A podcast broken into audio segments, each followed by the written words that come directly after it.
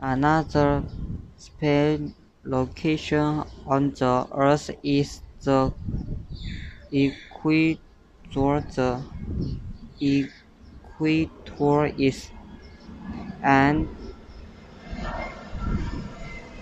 imaginary line. An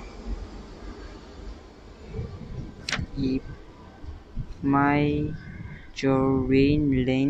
is not real. You can see a real line. The equator is not the is not a real line but an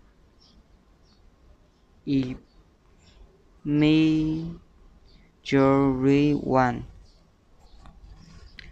The imaginary line tells the equator divides the Earth into two parts. Earth part is called a hemisphere. Hemisphere means half a sphere. A hemisphere is half the Earth. The equator is an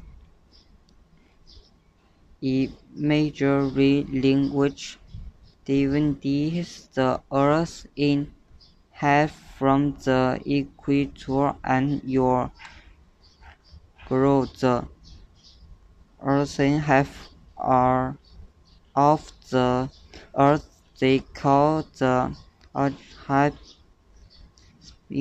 The southern half of the Earth is called the southern hemisphere.